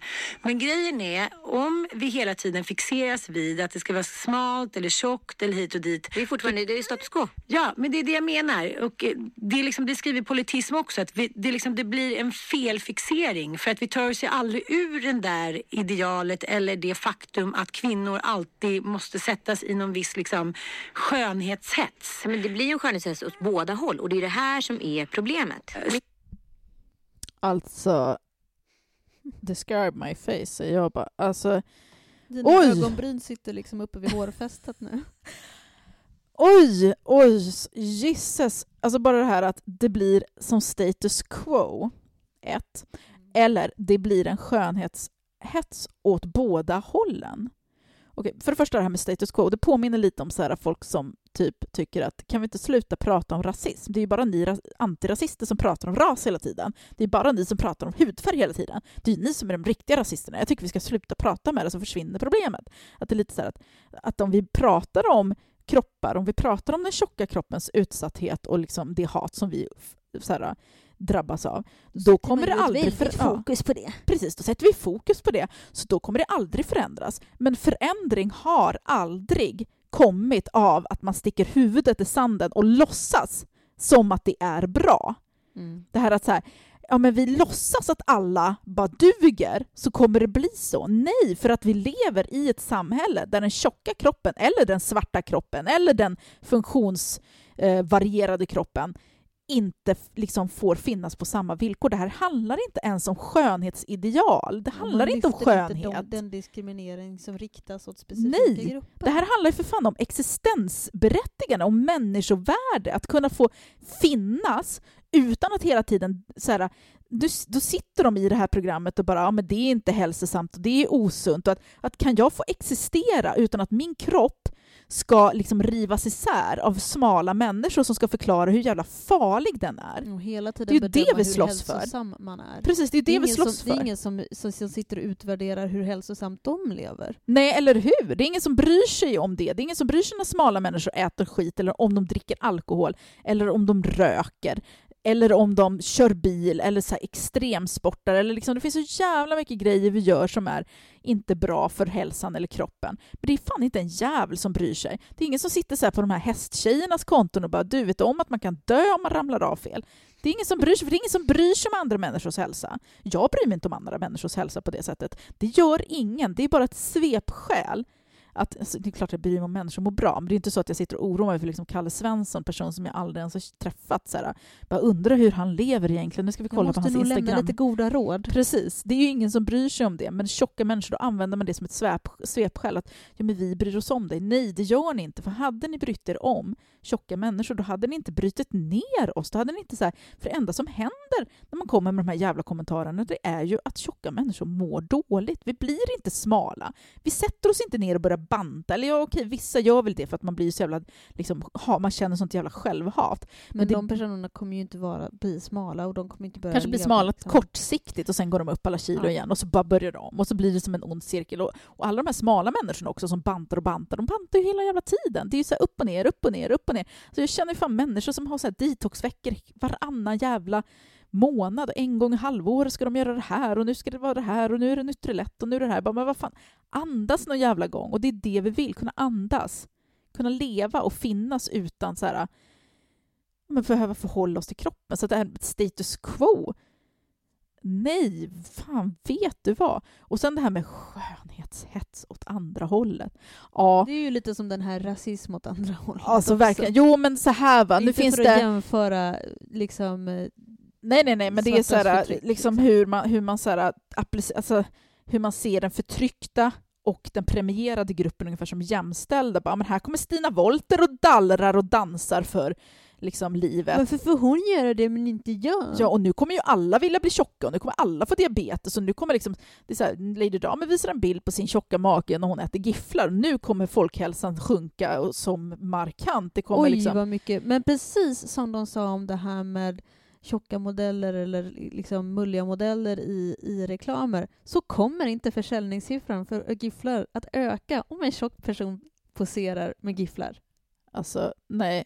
Men det, men det är så jävla... Det är så här, så, sån grundanalys, eller jag tror inte de har någon analys, utan det är de reflekterar. Jag, jag förstår det, de, de kanske inte är ute efter att... Alltså, jag tycker alltid, det är alltid en lite speciell grej att läsa eller höra när, när någon som står utanför förtrycket kommer in liksom rusande i rummet, metafor här nu då, med liksom ”Hörni, hörni, hörni, jag har kommit på en grej!” Medan alla de andra som tillhör förtrycket sedan, redan sitter vid konferensbordet och har börjat prata om hur kan vi komma till rätta med det här som vi alla redan vet om. Så kommer den här andra som inte hör till förtrycket in och bara ”Vet ni vad? Ni är förtryckta! Jag har insett det nu. Har du tänkt på en sak? Bara, ja, vi har tänkt på det och vi har tänkt vidare Jag också. Vi har lösningen. För jag tillhör inte ert förtryck, så jag vet precis vad ni behöver. Men det är som män som ska tala om vad kvinnor behöver också. Men ni, alltså ni som oroar er för att det kommer att bli ett omvänd, omvänd skönhetshets, att det helt plötsligt kommer liksom... Jag kan garantera er att folkhälsan kommer inte att förändras till sämre och eh, fetma kommer inte öka för att jag eller Stina Wolter eller någon annan kroppsaktivist visar bilder på oss själva. Det som kanske händer är att väldigt många tjocka kanske slutar att hata sig själv och slutar att typ... Det handlar ju om att alltså, det räddar ju liv. Ja, det gör det. Eh, vet du vad, vi ska lyssna vidare. Problemet. Men jag tror ju som sagt att alla människor har en vilja, och kanske just kvinnor, jag vet inte, men väldigt många upplever jag har en vilja att exponera sig på olika sätt. Eh, och kvinnor kanske framför allt vill få bekräftelse på sina kroppar oavsett om de är plus size eller mini size. Och här kommer man ju inte fram till någonting. Det kanske bara så mänskligheten är. Är det enbart liksom ett ett eh, behov som har skapats på grund av skönhetsideal eller är det något annat? Förmodligen är det baserat på skönhetsidealen. Jag säger inte emot det, jag kan inte bevisa motsatsen. Eller finns det en önskan och en vilja om Mm. Alltså jag känner bara spontant, liksom, det, återigen, men, hörni, hörni, jag har kommit på en grej. Kvinnor vill ha också vill ha bekräftelse, oavsett hur de ser ut. Har de missat Mm. hela det här att alla kvinnor lär sig att det, deras enda egenskaper, deras enda positiva egenskaper är deras utseende? Har, de Mm. gått, har det gått, gått dem helt förbi? Är det möjligt? Ja, alltså nej, det tror jag nog inte. Det här är ju ändå två skarpa, relativt kvinnor Och ändå som... så kan de inte ens se kopplingen i det de säger och, och liksom tankevurpan de gör här. Att ja, men, tjocka kvinnor vill också bli bekräftade.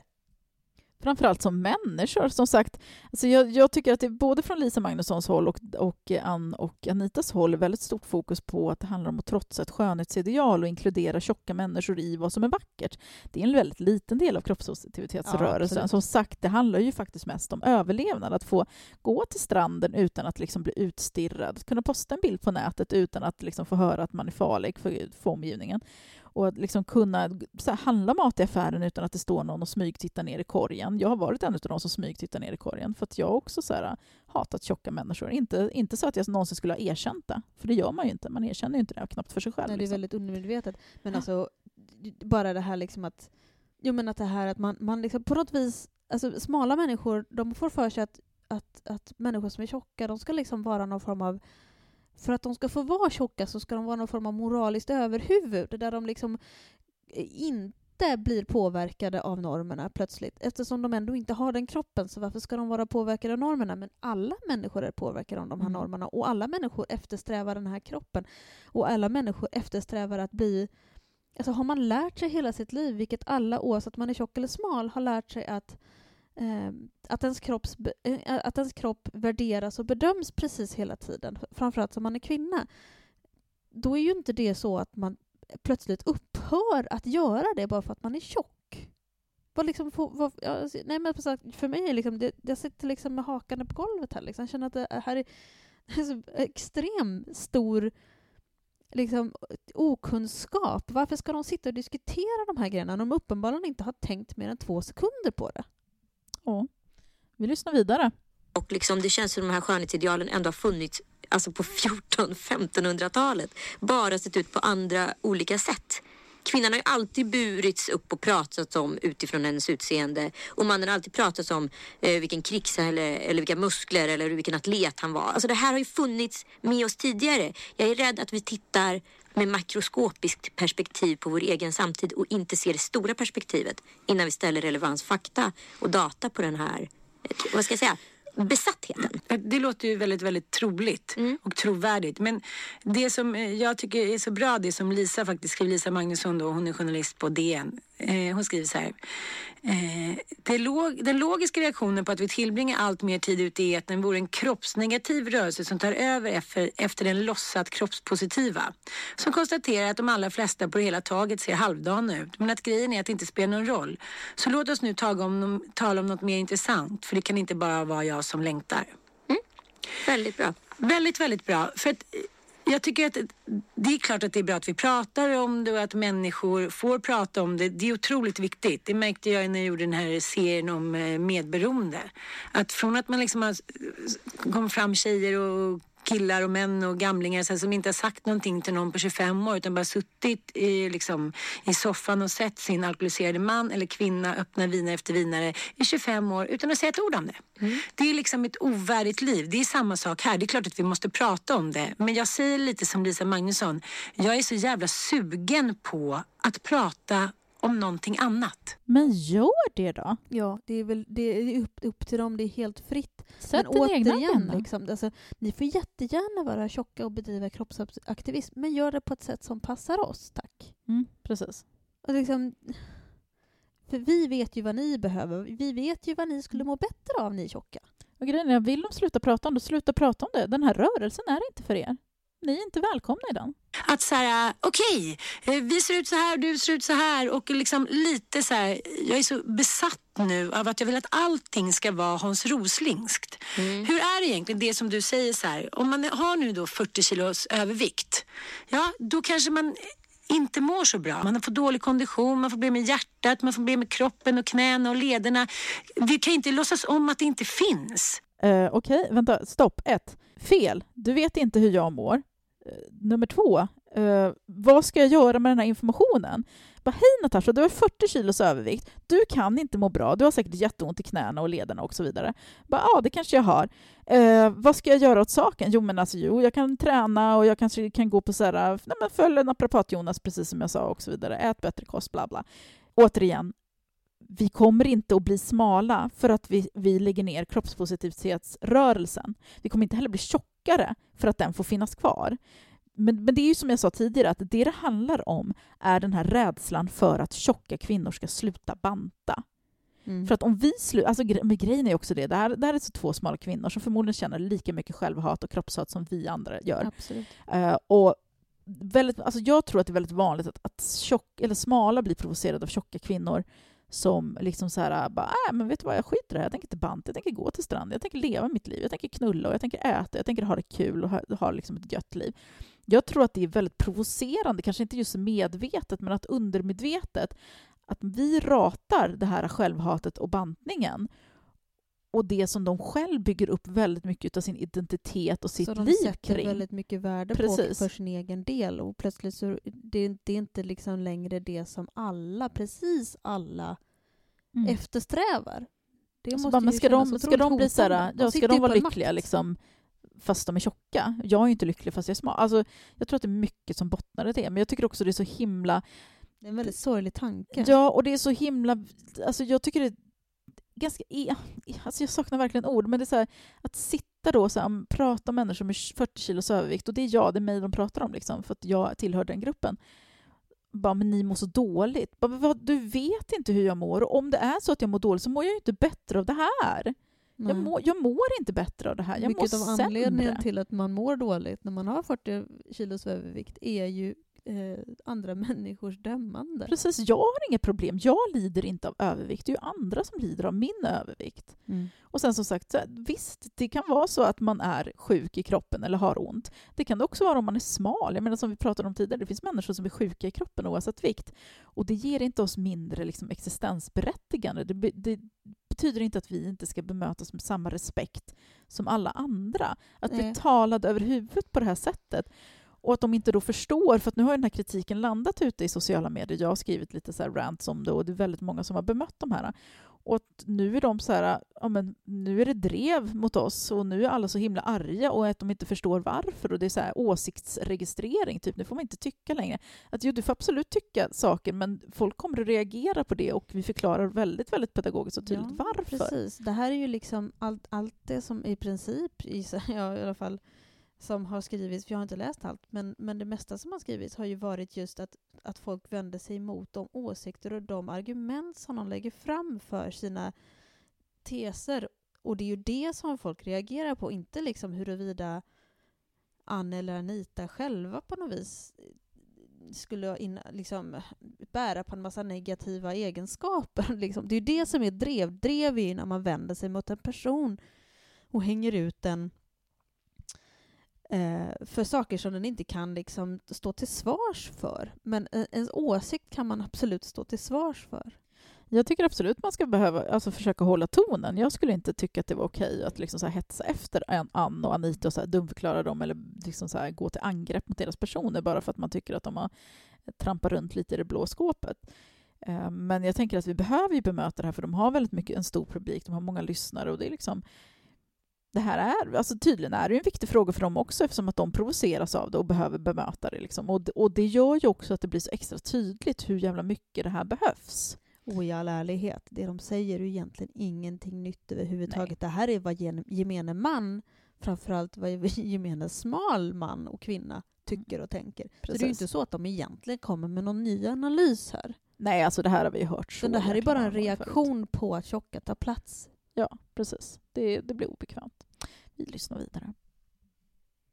Det finns en åsiktsdiskriminering här, precis som vi har sett vissa typer av åsiktsdiskrimineringar rörande både invandrarpolitik och, och eh, metoo-lingo. Förstår du? Att så här, Vissa saker får vi helt enkelt inte yttra. Men alltså det här är ju faktiskt fel. För det första, bara prata om diskriminering när man pratar om en förtryckt grupp som faktiskt blir diskriminerad på riktigt är ju faktiskt ganska offensivt. Men skitsamma. Det här att man inte skulle, kunna, att man inte skulle få prata om tjocka människor eller att man inte skulle... Det är typ som så här smala som kommer och bara ah, men jag får höra att jag borde ta en smörgås men det är fan aldrig någon som skulle säga till en tjock att de är tjock för det får man inte säga. Okej, varför vill du säga till tjocka personer att de är tjocka? Typ? Alltså, ett, vi vet om det. Två, varför har du ett behov av att säga det? Och tre, du har helt fel för man påpekar tjocka kroppars vikt och utseende precis hela tiden. Oh ja. Så det här bara, äh, det här får vi inte prata om. Ja, men det får nu. Det är samma sak Och som det, så är här, väl, det är väl självklart att det är väl inte okej att säga plumpa saker till någon som är smal heller och vara på fan, dem var för att de äter trevlig. på fel sätt. Folk ska ju fan i hur andra människor äter. Vad är det för fel eller ser på ut folk? eller väger Har de mundiarré allihopa? Men folk är så jävla entitled. Speciellt så här, så här, min morsas generation har ju varit väldigt så här, de tycker att Ja, de har ja. så rätt att påpeka Min exakt också. allt. Hur folk ser ut, hur folk väger, hur bred röv de har, vad de äter, hur Alltså, de var- äter. Det, alltså, min mamma har blivit mycket bättre på det, men jag tror att jag har nämnt det här förut. Nej, men jag, hade, jag har haft ett, väldigt många gräl med min mamma när hon under min uppväxt, framförallt när jag började komma in i puberteten och själv kände av den här pressen om, om kroppshets och sånt, att jag eh, la märke till att min mamma alltid la in folks utseende i beskrivningen. Hon skulle bara liksom, ja men du vet Nina, hon den här tjocka, nej hon sa alltid korpulent också. Nu vet, Nina, den här korpulenta damen, hon sa något så himla roligt häromdagen. Hennes Mhm. storlek hade ju liksom, jag visste ju inte att det här var en kollega, jag har aldrig träffat människan, så det finns ingen vikt för mig att veta hur hon ser ut överhuvudtaget. Inte ens hennes namn. Det hade räckt med att säga, jag har en kollega som sa en rolig sak. Nej men det ska ju liksom läggas in alla de här Mm. värderingarna, för det är liksom, Och det är det här som är liksom pudens kärna tycker jag. Vi fokuserar på helt fel grejer. Mm. Men samtidigt så, eh, jag pratade med Charlotta Björk som är, eh, ja, vad ska man säga, men feminist och pol, liksom, politisk åsiktsmaskin och eh, humorissa på nätet. Och hon sa en grej som jag också tyckte var ganska intressant när vi kom in på det här, för vi pratade om de här två artiklarna, dels den som finns i DN och den som finns i Politism, att det liksom, ja, det hamnar ändå fel, ett sånt program som Kroppshetser. Det hamnar inte vid pudelns kärna liksom. Nej. Och då sa hon det, det som jag tycker är tråkigt, för hon är ju liksom några size större, att att man, man hela tiden avfärdar liksom tjocka människor, större människor som att man inte kan träna till exempel om man är tjock, att man inte kan ha bra kondition hit och dit. Det är också liksom en sanning med modifikation, att man bara sitter där hemma och liksom Uh, Det är klart att det finns, att man kan liksom vara stor och leva ett liksom, uh, vad ska jag säga, ett hälsosamt liv, liksom aktivt liv. Ja, Ja, så att säga, ja, det är svårt att ge sig in i det här. Det enda som bara fastnar i mitt huvud, det är just det där som Lisa Magnusson skriver. Problemet jag ser det är ju att vi har ju varit inne i det så kallade ett nytt 90-tal nu med det här årtiondet för vi är ett- en vi-era. Och vi är rakt eh, och varje liksom decennium tenderar ju att liksom ge signaler vad nästa decennium kommer handla om. Och då inser jag att så här, vi är rakt på väg in i ett nytt 80-tal eller 00-tal, det vill säga en ny bikini-era. Och det har jag ju pratat om för ett år sedan och två år sedan. Att det är de tendenser jag ser på Instagram, att det är dit vi är på väg. Så att det här kommer vara aktuellt och folk kommer skita i Lisa Magnussons åsikter i ungefär sju år till. Ja, det kan jag tänka mig. Men jag, jag, jag håller med om det där att det är väldigt lätt att så här, nästan alla jag känner eh, som är väldigt smala och vältränade ska inte låtsas om att det ligger något arbete bakom.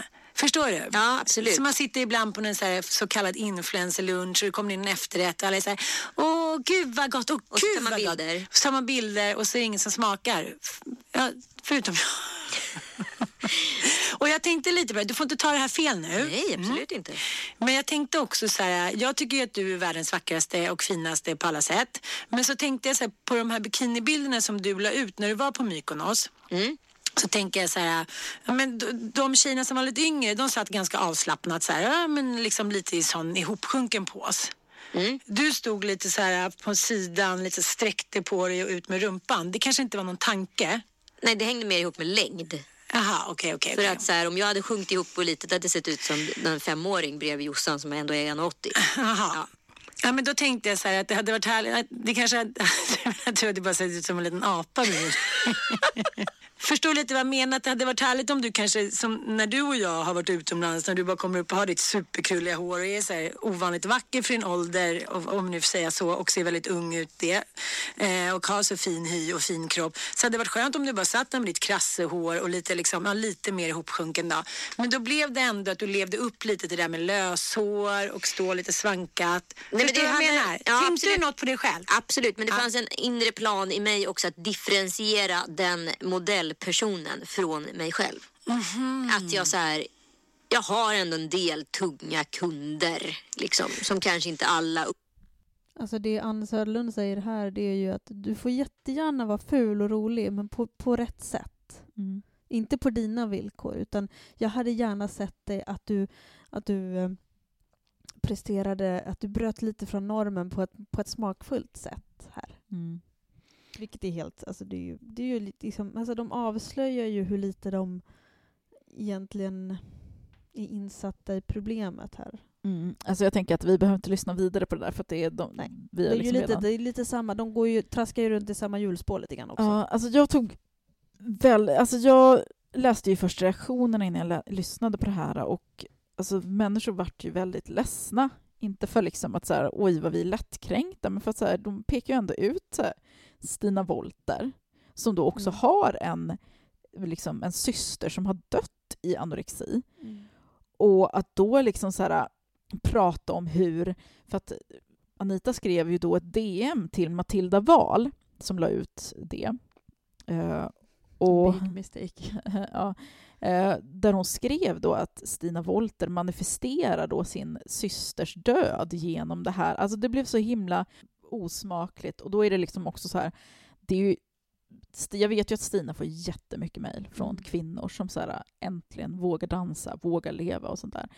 Och eh, Hon har ju betytt väldigt mycket för väldigt många. Precis. Och jag tänker också på så här, när Anita, jag tror att det var i DMet till Matilda Wahl hon skrev det, eller om hon säger det här i podden, men det här att ja, så här, det här räddar ju inga liv, det här, är så här, men det här är farligt. Men det är ju just det det gör, det räddar liv. Mm. Eh, Stina räddar liv, jag räddar liv, alla vi som är del av den här rörelsen räddar liv. Och det kanske är så här, jag tror absolut att vi räddar konkret liv, alltså att folk inte bantar sig till döds som väldigt många unga tjejer faktiskt gör. Men också det här att vi räddar människor från att leva ett, så här, ett liv som inte är ett liv, om du förstår vad jag menar. Att Ja, men ni räddar livskvalitet. Precis. Och att folk vågar leva till slut. För att det är så här, kvinnor vågar inte ens ha sex för att vi säger men hur, hur ser magen ut nu när jag ligger i den här ställningen? Vi kan inte njuta av sex för att vi undrar hur vi ser ut och om vi liksom är sexuellt attraktiva just i det här samlaget medan mannen han bara stånkar på. Liksom. Och, och vi går inte till badstrand. Det tog mig så här, nästan 15 år innan jag gick till en badstrand. Ja, jag kommer ihåg för när du följde med oss första gången till Nixtabadet. Alltså det var en sån och du var, jävla... du var ju påklädd. Jag tror inte du hade badkläder med dig den gången.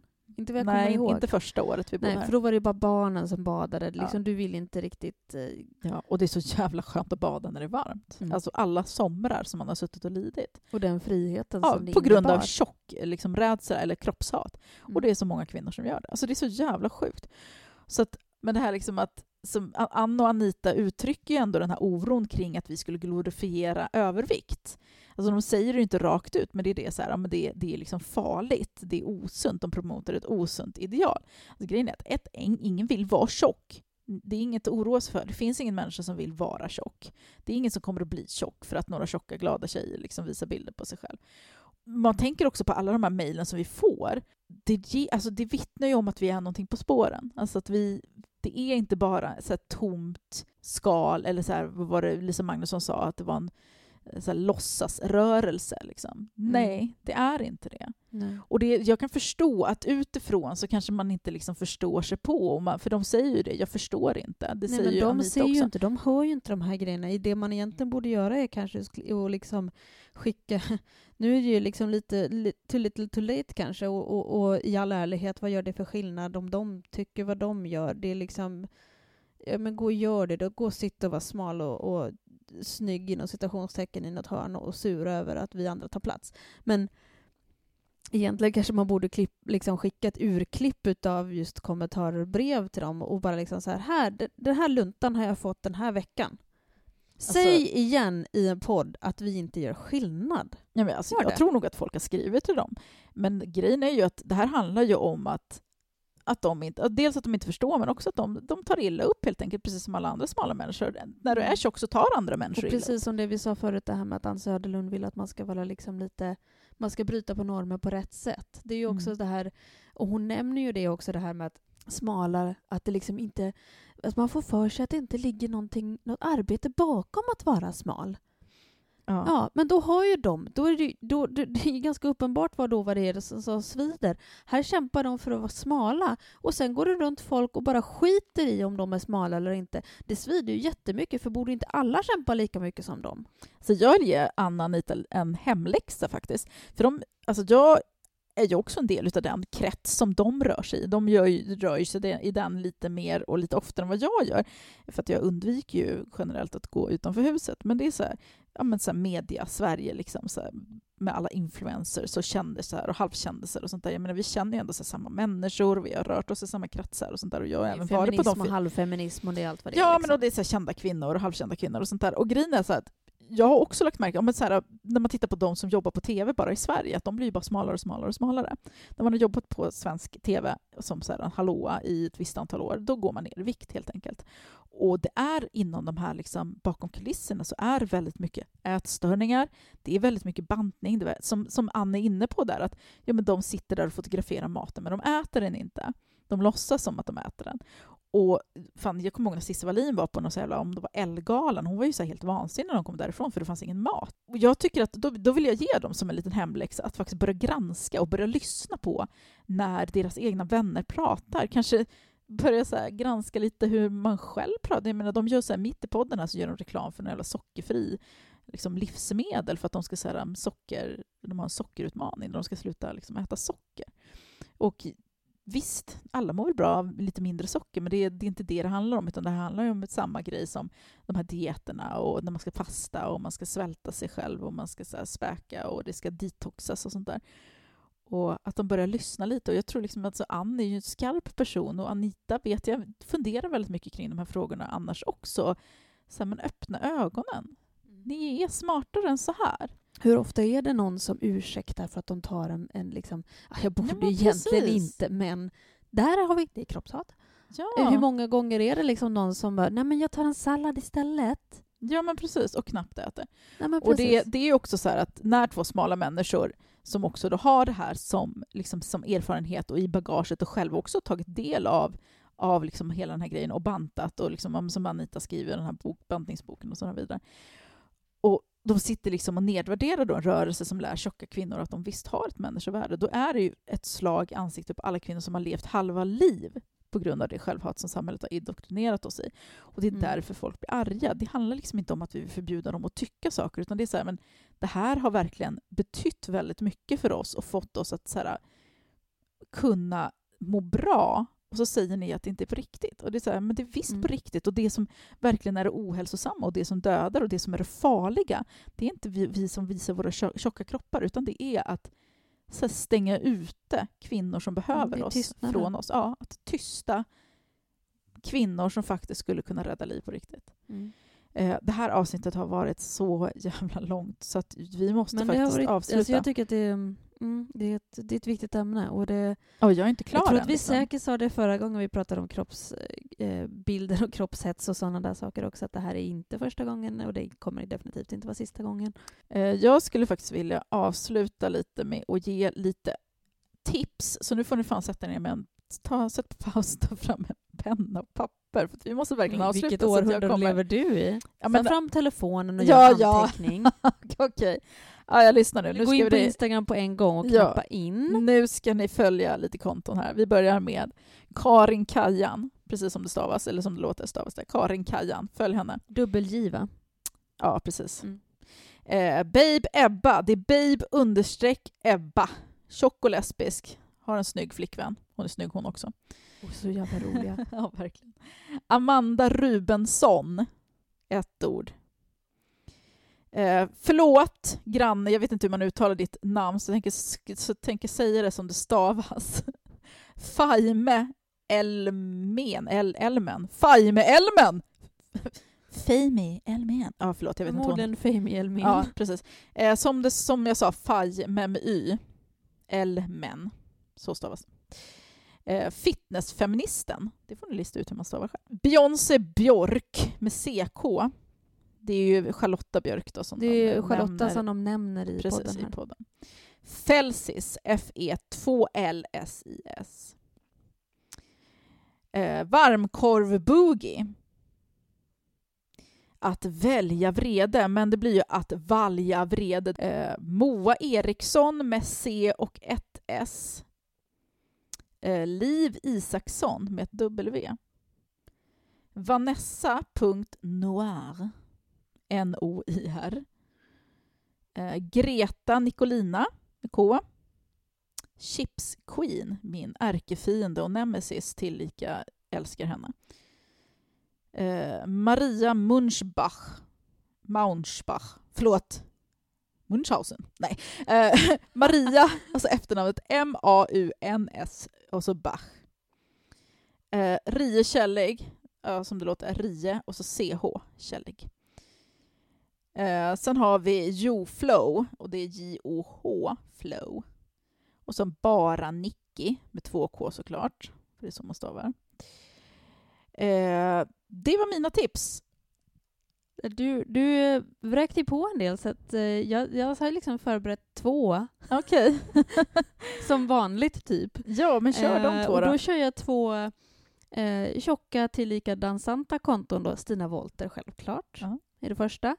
Och sen har jag en, eh, en ehm, jag tror att hon är amerikan, en dansare som jag tipsade Natasha om för några veckor sedan, som jag är helt körat ner mig i totalt.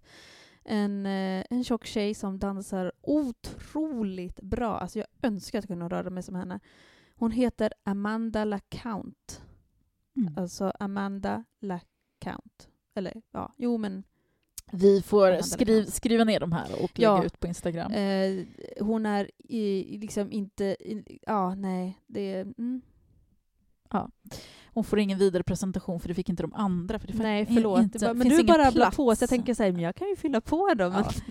Eh, vi ses igen nästa fredag i alla fall. Och Det glöm inte att vi har en Patreon för de som vill ha bonusavsnitt. Och då går ni in på patreon.com ladydamer.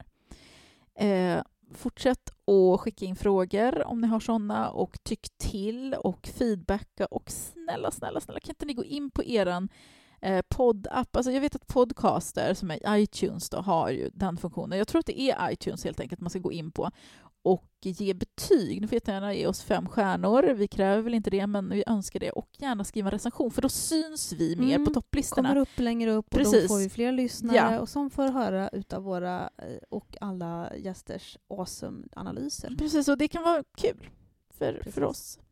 Tack så jättemycket för att ni lyssnar. Tack. Hej då!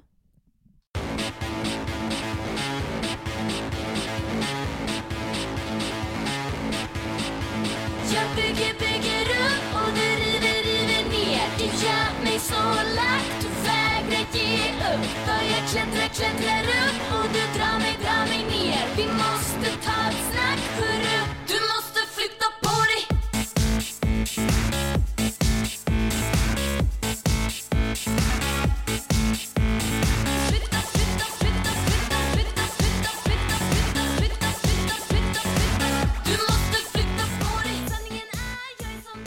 Låten ni precis hörde är Flytta på dig av Alina Devereski som vi har fått tillstånd att använda.